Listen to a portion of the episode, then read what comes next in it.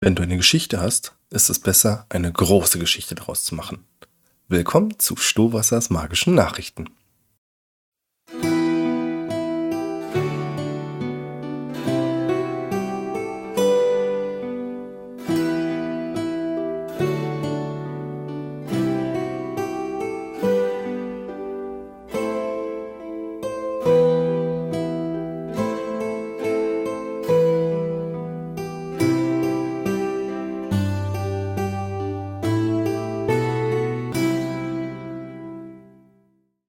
Ich hatte ja versprochen, dass ich direkt vom Turnier berichte und ich stehe zu meinem Wort. Ich muss allerdings etwas aufpassen. Trotz der falschen Gestalt besteht immer noch das Risiko, dass mich jemand erwischt. Deswegen werde ich mich kurz halten und auf die Fakten beschränken. Guten Tag, durchlauchte Hörer und gemeines Volk. Das sind Stohwassers magische Nachrichten. Anstich. Das Turnier von Norolla wurde heute feierlich eröffnet. Im traditionellen Eröffnungskampf besiegte König Lonzio einen Esel mit angeklebten Armen. So unsinnig es manchmal auch erscheint, ich bin trotzdem froh, dass wir manch alte Sitten einfach akzeptieren und zelebrieren.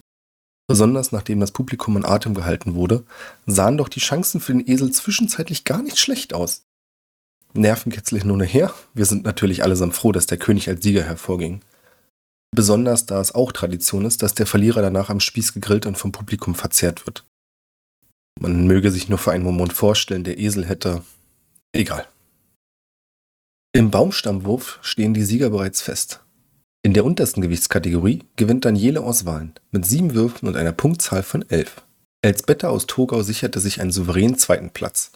Zwar hatte sie es auf unglaubliche neun Würfe gebracht, dabei aber nur eine Punktzahl von neun erzielt, da einige Stämme nicht gerade gefallen sind. Unglücklich, aber vielleicht hat sie im nächsten Jahr mehr Glück. In der Mittelklasse sicherte sich Hagrim, der Schlechter von Diedich, die begehrte Medaille. In der Kategorie der Schwergewichte lieferte sich Guile aus Innach, Sebastiano Catellani und der Windländer Duschan einen so erbitterten Wettkampf, dass der König einen gleichzeitigen Entscheidungswurf forderte. Ich kann aus erster Hand versichern, dass der gesamte Festplatz den Atem anhielt, als die massiven Stämme geworfen wurden. Mit nur wenigen Zentimetern Abstand und einem perfekten Fallwinkel sicherte sich schließlich Duchan den Sieg. Ich gratuliere, hoffe aber auch, dass die Medaille im nächsten Jahr wieder an einen Teilnehmer aus Gelderreich geht. Außerdem hat sich ein Nachfolger für den freien Platz von Graf Zwiebelstein im Lanzenturnier gefunden. Magdalene, Priesterin des Dorn, nimmt seinen Platz ein. Das ist aus zweierlei Gründen eine große Überraschung.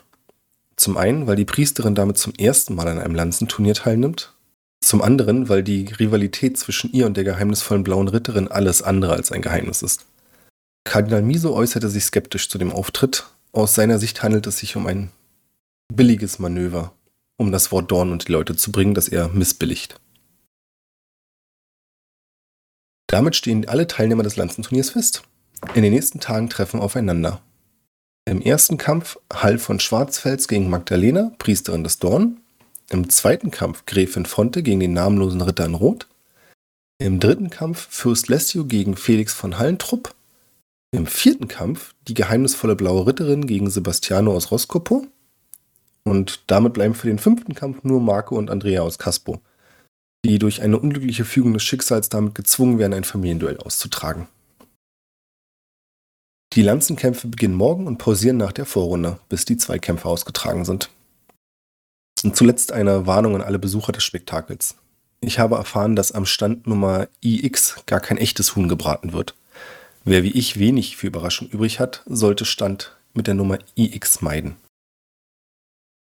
Ich bin allerdings offen für Überraschungen, die uns der zweite Tag des Turniers bringen wird. Und ich muss sagen, das funktioniert erstaunlich gut. Ich habe hier gerade ein paar Wachen vorbeilaufen sehen, aber ja, bringen wir es lieber zu Ende. Zuletzt wieder die Formel, die als Ende des Zaubers zitiert werden muss. Danke an die Unterstützer der edlen Sache, Isoboy und Nico.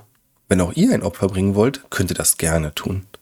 Besucht patreon.com slash triple20 oder co-fi.com slash triple20 und folgt den Anweisungen. Außerdem findet ihr auf triple20.net Links zu unserem Discord, Bekleidungsladen und weiteren tollen Sachen.